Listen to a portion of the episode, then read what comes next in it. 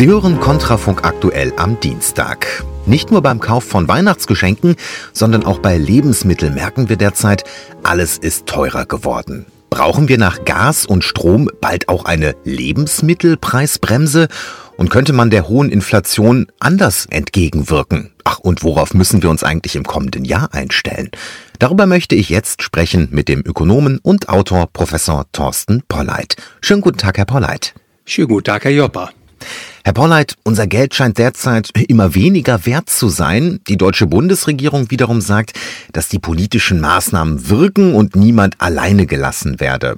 Sie als Ökonom, äh, sind Sie da beruhigt, wenn Sie auf das Agieren unserer Politiker schauen? Nein, ganz und gar nicht. Die Volkswirtschaften des Westens leiden unter Hochinflation. Nicht nur hier in Deutschland, in vielen anderen europäischen Ländern ist die Inflation sehr, sehr hoch gestiegen, auch in den Vereinigten Staaten von Amerika. Und das hat einen Grund.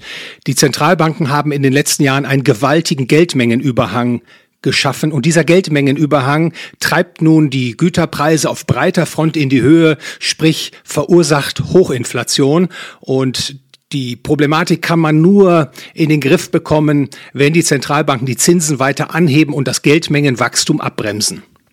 Ja, die Inflationsrate liegt in Deutschland aktuell bei rund 10 Prozent. Im vergangenen Jahr, da war sie durchschnittlich bei rund 3 Prozent. Sie sagen, die Zentralbanken haben Schuld daran. Kann die Politik denn da aber auch Einfluss üben?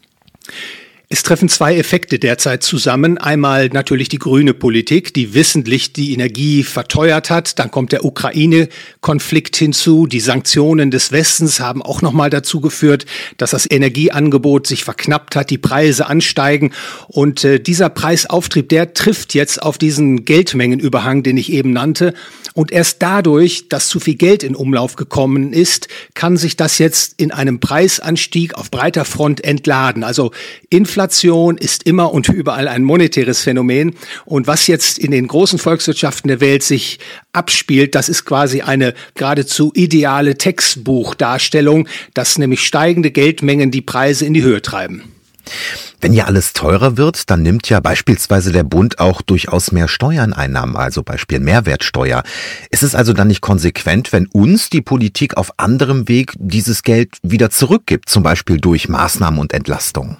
Also Inflation ist ein wirtschaftliches und gesellschaftliches Übel und man ist gut beraten, die Inflation so schnell wie möglich wirklich zu bekämpfen und sie nicht zu einem Dauerphänomen werden zu lassen. Die Umverteilungswirkung, die jetzt einsetzen, sind natürlich höchst problematisch, denn der Staat greift dadurch immer stärker in das Wirtschafts- und Gesellschaftsleben ein. Man wird der Inflation letztlich nur Herr, wenn man die Geldmenge, wenn man das Geldmengenwachstum begrenzt. Alles andere ist Herumkurieren an Symptomen. Die eigentliche Ursache ist das übermäßig angewachsene Geldmengenangebot und das muss in den Griff bekommen werden. Wie kann ich mir das als Bürger jetzt vorstellen? Wenn ich ein Geldmengenangebot denke, dann denke ich daran, dass ja zu viel Geld eben im Umlauf ist. Heißt das, es muss an anderen Stellen was weggenommen werden? Also die Geldmenge ist ausgeweitet worden und man könnte daran denken, dass diese überschüssige Geldmenge wieder eingesammelt wird. Da müsste man allerdings die Zinsen sehr, sehr hoch anziehen. Äh, man würde dadurch die Konjunktur vermutlich in eine tiefe Rezession treiben. Die Zentralbanken scheuen auch davor zurück und so wird es mit Sicherheit zunächst erstmal eine Inflationswelle geben.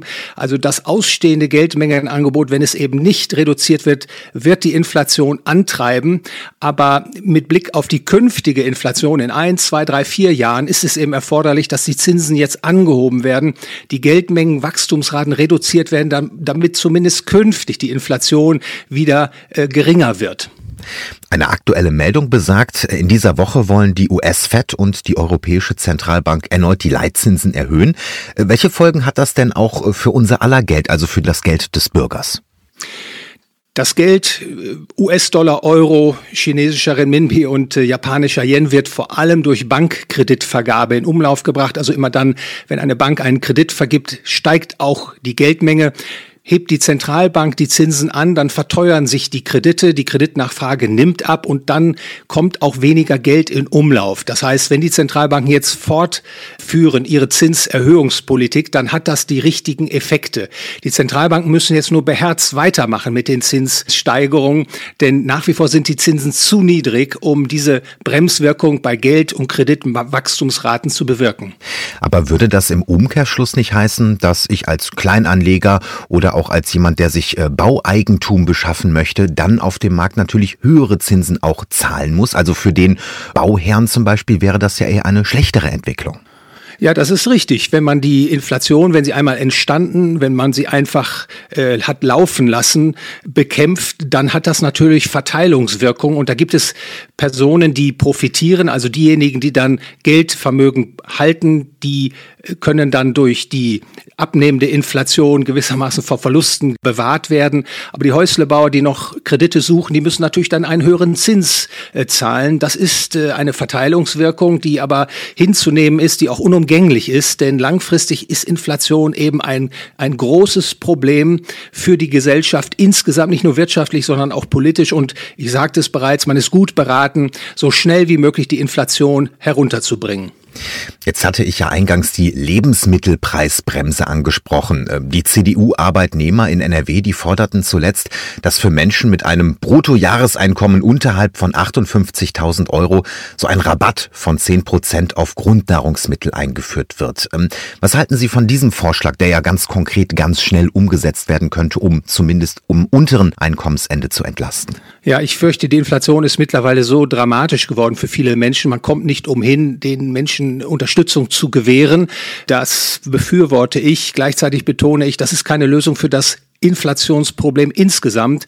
Und hier vermisse ich natürlich auch in der Politik die Rufe, die Zinsen anzuheben, auch den Menschen zu erklären, dass die Ursache der Inflation hier in Frankfurt am Main zu finden ist. Die Europäische Zentralbank betreibt eine zu laxe Geldpolitik. Hier muss man in jedem Falle ansetzen, aber natürlich die Schäden, die jetzt schon entstanden sind für die bedürftigen Menschen, da muss man jetzt Beistand leisten. Also ist es falsch, wenn Minister und unsere Bundesregierung sagen, an der hohen Inflation ist im Endeffekt die Politik Russlands schuld, also beispielsweise der Krieg in der Ukraine?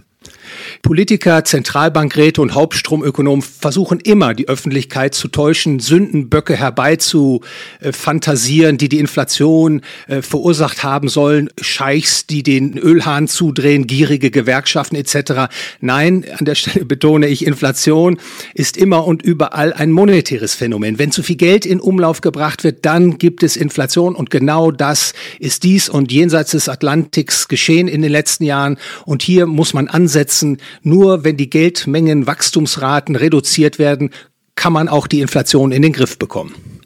Lassen Sie uns weiter auf das Geld schauen, was jeder von uns zur Verfügung hat. Von Seiten der Sozialdemokraten, da heißt es auch immer wieder, Arbeit muss sich lohnen. Deshalb ja auch der Mindestlohn. Und wer eine gute Arbeit hat, der könne ja dann auch die aktuellen Teuerungen mit stemmen. Kann das denn der deutsche Arbeitsmarkt überhaupt so leisten? Also die Inflation hat zunächst einmal zu einer massiven Reduktion der Reallöhne geführt. Also die Menschen haben de facto jetzt viel, viel weniger Kaufkraft als vorher. Sie haben ja eingangs erwähnt, die Inflation im Euroraum gemessen an den Konsumgüterpreisen liegt bei einer Jahresrate von 10 Prozent. Nimmt man die Produzentenpreise zur Grundlage, ist man bei Preissteigerungsraten von fast 50 Prozent. Und natürlich muss, müssen die Arbeitnehmer versuchen, äh, über steigende Lohnforderungen ähm, eine Entschädigung zu bekommen, sonst fallen sie ja natürlich äh, zurück mit ihren finanziellen Mitteln. Und die Lohnabschlüsse bisher meiner Meinung nach sind zu mager. Das heißt, die Menschen in Deutschland, aber auch in anderen äh, europäischen Ländern erleiden jetzt Kaufkrafteinbußen, werden ärmer. Aber das ist eine Folge der Inflation, die man letztlich eben nur aus der Welt schaffen kann, wenn die Geldpolitik Politik die Zinsen anhebt, das Geldmengenwachstum bremst, um die künftige Inflation eben herabzubringen. Lassen Sie uns auf noch eine aktuelle Meldung schauen. Bundeskanzler Olaf Scholz, der hatte am Sonntag gefordert, die Möglichkeit der Frührente stark zu beschneiden. Viele Deutsche würden einfach zu früh in Rente gehen. Ist das eine Lösung, die auf dem Arbeitsmarkt für Entspannung sorgt? Also es ist natürlich schon so, in der langen Durchschnittsbetrachtung lag das Rentenalter immer so ungefähr bei 67 Jahren. Insofern ist das eigentlich keine Abkehr von der Norm. Aber dahinter steckt natürlich die Idee der belasteten Rentenkassen. Man will die Menschen jetzt länger arbeiten lassen, länger einzahlen lassen in die Rentenkasse. In der Alterszeit bekommt man entsprechend weniger heraus. Das ist im Grunde wie eine verdeckte Steuer- oder Abgabenerhöhung. Aber die Demografie in Deutschland der Fachkräftemangel, der scheint jetzt auch keine andere Option mehr zuzulassen. Ich fürchte also, die Menschen in Deutschland werden um den Vorschlag von Kanzler Scholz nicht umhinkommen. Abschließend, Herr Polleit, in diesem Jahr, da war ja alles ganz schlimm. Wir haben den Krieg in der Ukraine, die Energiekrise, die Auswirkungen der Corona-Maßnahmen auf die Wirtschaft. Mit welchen Erwartungen schauen Sie auf das kommende Jahr? Worauf muss sich der Bürger einstellen? Die Inflation ist gekommen, um zu bleiben. Ich äh, betrachte ja diese Entwicklungen sehr genau. Es wird viel zu wenig getan, um die Inflation wirklich in den Griff zu bekommen. Das heißt, der Kaufkraftschwund des Geldes, das ist eine große Herausforderung für jeden, der Geld anlegt, Kapital versucht zu mehren. Und es wird auch leider zu einem Rückgang der Realeinkommen kommen unter der Politik der Bundesregierung. Also insbesondere die sogenannte grüne Politik verteuert systematisch die Energie. Das wird in den nächsten Jahren der Fall sein, aber auch natürlich unmittelbar unmittelbar in 2023. Insgesamt glaube ich, dass die unkluge Politik äh, in Deutschland, die unkluge Wirtschaftspolitik viele Arbeitsplätze kosten wird. Viele Unternehmen verlagern ihre Produktion bereits. Das wird sich in 2023 fortsetzen. Ich glaube auch insgesamt, dass das Bruttoinlandsprodukt schrumpfen wird in 2023 zwischen ein und anderthalb Prozent. Das halte ich für sehr wahrscheinlich. Und vor dem Hintergrund dieser doch trüblichen Entwicklung hoffe ich, dass in 2023 dann doch Einsicht und Vernunft einkehrt in der Politik, die Hebel wieder in Richtung Wachstum und Beschäftigung umzusteuern. Nun sitzen Sie und ich, aber unsere Zuhörer natürlich auch nicht weder bei der Zentralbank noch ähm, im Bundestag. Wie können wir denn vorsorgen, um durch diese Inflationszeit zu kommen? Was kann jeder Einzelne tun, um eben besser ins nächste Jahr zu kommen? Vielleicht an der Stelle ein ganz einfacher Hinweis. Die Deutschen halten derzeit etwa vier Billionen Euro in Form von Sicht, Termin und Sparguthaben bei Banken. Die werden jetzt an Kaufkraft verlieren, auch im nächsten Jahr.